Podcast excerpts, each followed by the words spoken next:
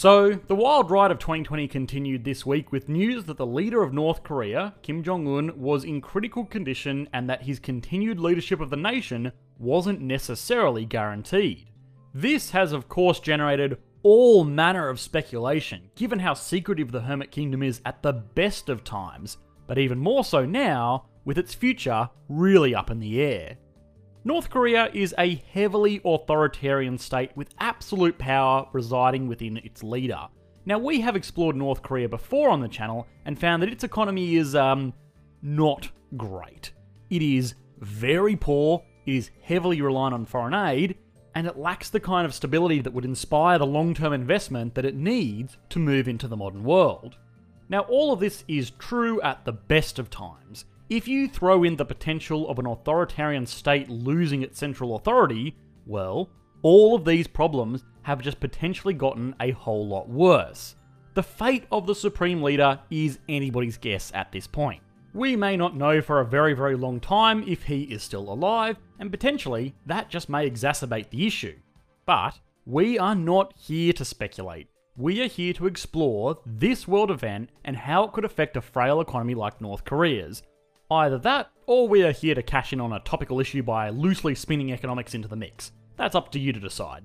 Anyway, why this is so important is because the economy may actually be the most influential part of the North Korean narrative. At the end of the day, it is the people of North Korea that will be the victims of any kind of turbulent regime change. And on the flip side, if there is any potential for economic reform, they will be the ones to benefit from it, which should be one of the primary motivators for the international community, because economically liberated citizens tend to be more politically liberated citizens. If just a few things go right, this may very well be the case study to explore for an economic turnaround in our modern day. So, with that on board, there are a few key issues we must explore here. What will the potential economic outcomes of a leadership change be? Why is it that a dictatorship inherently makes for a poor economy? What the potential outcomes will be for North Korea into the future, how countries have dealt with this type of situation in the past, and perhaps initially, what is it that would stand in the way of a country like North Korea embracing a modern economic system, and what is it that keeps them poor?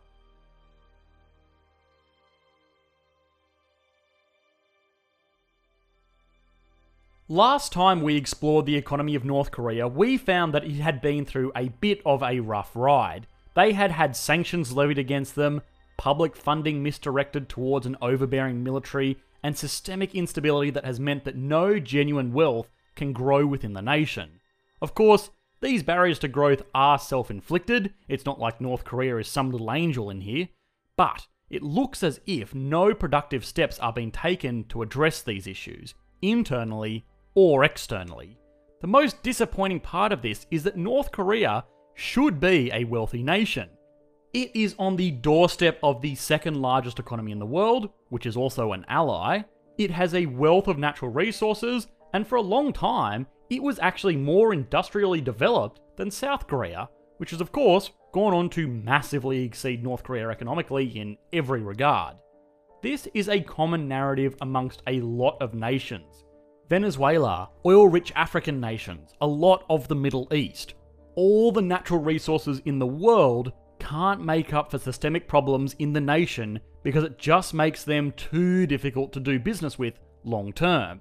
Now, anytime we have explored countries like this in the past, we have written it off as a lack of stability and confidence. In fact, it almost wouldn't be an Economics Explained video on an undeveloped economy without mentioning it at least once. Lack of stability means that people are not confident investing money into a nation because they are unsure if they are ever going to see that money in return. Just think to yourself, if you were in a position to invest into a new property development, would you rather buy up property in the United States or Sierra Leone? Even if the potential returns were higher investing in Sierra Leone, chances are most people would steer well and truly clear because the risks do not necessarily make up for the reward. It only takes one military coup or a war or the government seizure of assets to completely wipe out your entire asset position, and for skittish people, like investors, this pretty much makes it a deal breaker. On a wider level, This means that potentially developing countries are denied critical funding from equity investors, and by extension, they miss out on being able to build factories and roads and bridges and all of the stuff that makes advanced economies advanced. To get around this, many countries turn to the global equivalent of subprime lenders, like the International Monetary Fund or perhaps government-backed banks with ulterior motives. If only these countries could get around this instability, there is no reason that this would be a problem. People aren't afraid of investing into poor nations. They are afraid of investing into unstable nations. It just so happens that more times than not, those two factors go hand in hand. Now, dictatorships like North Korea introduce an interesting dynamic to this dilemma.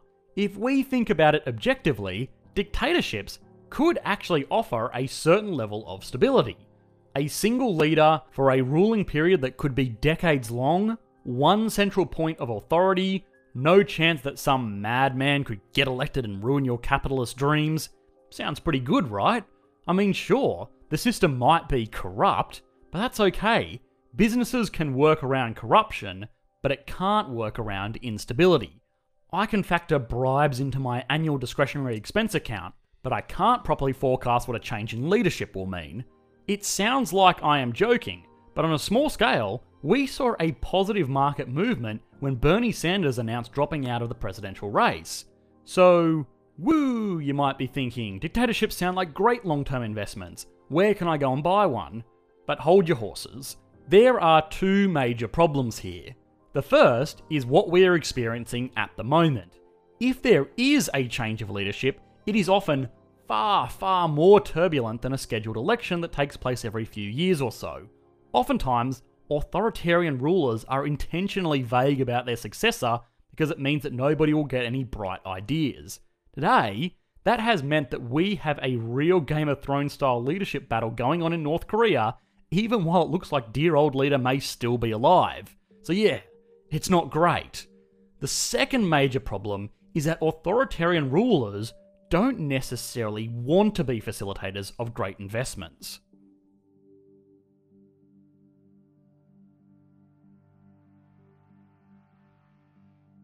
Almost every world leader has a common motive, which is to hold on to power. There is a very good argument to be made that they would never be where they are today if they did not possess this innate desire. Now, while this sounds bad, it doesn't necessarily have to be. If you think of world leaders that are democratically elected through a rigorous and fairly conducted election, you think of people like Angela Merkel, Boris Johnson, Scott Morrison, Justin Trudeau, and yes, even Donald Trump. They all come to mind. All of these people are relentless leaders that have been extremely ambitious to get to where they are today, but it just so happens that the best way for them to hold on to this power is to keep the voting populations of their nation happy so that they will vote for them in the next election. Democracy is just an effective way of aligning the goals of the people with the goals of global leadership, and this is why we see things like massive stimulus packages being released all over the world today. It's by no means a perfect system, but the leaders of democratic countries will still want to keep their people employed in jobs because it means that they will hold on to theirs. Dictatorships, though, are a little bit different. If you remove the power of the people to determine their leaders, the need to keep them happy goes away with it. The only chance that you would have to actually remove a leader in this position is an outright revolution. So, you want to keep that shit to an absolute minimum if you are a dictator. One of the best ways to do that is to keep the people extremely poor. If people are grateful for their next meal, they aren't going to have time to formalise to overthrow some government. And on the opposite end of the spectrum, as people become wealthier, they become more politically motivated. There is a strong correlation between economic wealth and voter turnout in the United States, and the same kind of function is seen all over the world in nations that become wealthier. More wealthy people means more access to information, more education, more free time, and more of a propensity to shop around for a better ruler. All very bad news for a would-be dictator. All of this means that there is very, very little motivation for a dictator to raise a middle class. It's a much better option for you personally to just split the limited wealth of the nation amongst the people that will keep you in power. To explore this unique dilemma further, go and watch CGP Gray's Rules for Rulers video after this one. I am happy to bow to the better man here and note that I will never be able to explain it as well as he does. But anyway, what this means for North Korea is this. When we think of how to deal with these malignant militaristic entities, we tend to think of invasion strategies or clandestine assassinations, and sure, these feel good as some kind of vindictive justice, but would likely only serve to make the problems worse. Perhaps we shouldn't be wondering how to topple this regime, but rather how to make the people in it richer.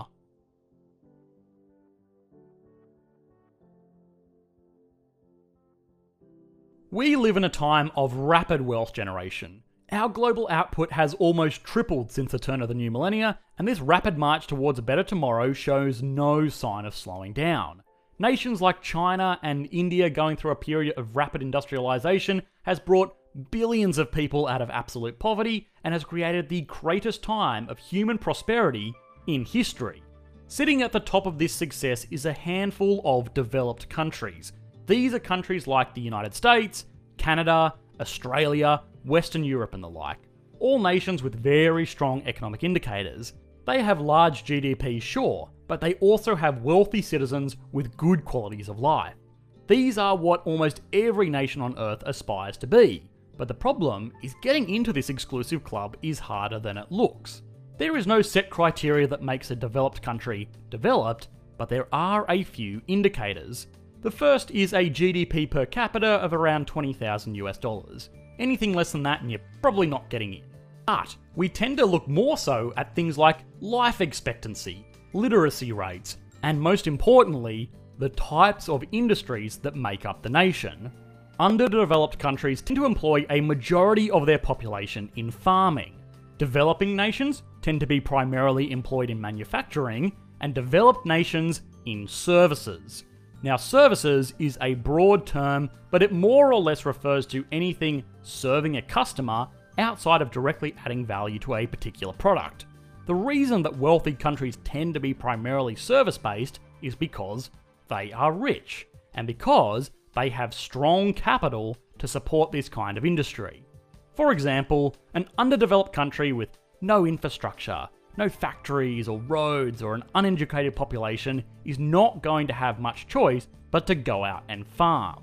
People need to eat, and setting up basic farming does not require much startup capital, but this type of farming does require a lot of labour to facilitate. If there is just a little bit more investment into the economy, a nation can start to operate modern farms that produce the same amount of food with far less human labour. This means that people can find jobs in factories and add value to raw materials through manufacturing, and hey presto, you have become a developing economy. If this investment into new infrastructure or education and technology keeps on going though, things will logically keep on getting better and better. Suddenly, a basic factory with hand tools and 100 workers gets funded for a fully automated production line and only 10 workers are needed. But not to worry, because this factory can now produce 10 times the output. The only limitation on how successful this factory is now is how much of their product they can sell. So they hire a marketing team, and then they bring on board consultants to make sure that they are developing the right type of product to meet consumer demand. They employ an R&D board to develop a new product that they can manufacture even more cheaply and sell more profitably, and suddenly, the factory that used to employ 100 basic factory labourers is now employing just 10 labourers, but using the most modern technology, and 90 people responsible for directing the efforts of this production into the most efficient markets possible. This sounds like a bad outcome filled with useless roles, and look, some of them very well may be useless middle management types that do nothing but desperately justify their own existence, but this kind of structure is the reality of most modern companies operating in developed economies. We dreamt of a future where robots would do all of the work for us and we would move into more creative roles or relax all day, and you know what? We are kind of already living in that reality. Now, for those of you that feel shortchanged on not being able to relax all day while a robot butler does all your work, just know it does kind of actually exist. Financial independence is a term thrown around a lot by business people or annoying YouTube ads, but there are people that genuinely pay for their lifestyle with passive income from their investments. Now, on a macroeconomic level, those investments are ultimately into capital. Directly or indirectly, they have been investing into those machines that made the work of 100 men the work of 10, and for that efficiency, they are rewarded by never needing to work again. Lucky them. For everybody else, well, just be happy that you work in a cushy service role. So the lesson here is that the status of an economy at the most granular level is determined by the capital that is available to them for their people to utilise. Of course, there is no limit to the fine-tuning that goes beyond that with asset allocation, taxation, political systems, and all of that fun stuff, but it is very secondary to the bigger issue of capital making capital. If we applied this logic to a nation like North Korea, perhaps the best policy is to figure out how to get this kind of wealth into the nation without it being misdirected into naughty stuff like the military. Now, not that I like to do it, but I would kind of point the finger at China to be responsible for this one. They have shown time and time again that they are more than willing to invest heavily into underdeveloped countries, they are national allies with North Korea, and China does want to maintain a communist buffer between itself and South Korea, which, you know what, is probably fair enough. So with that in mind, an effective strategy may very well be just to enable and encourage this kind of productive foreign direct investment, because there is a strong argument to be made that everything else will just work itself out.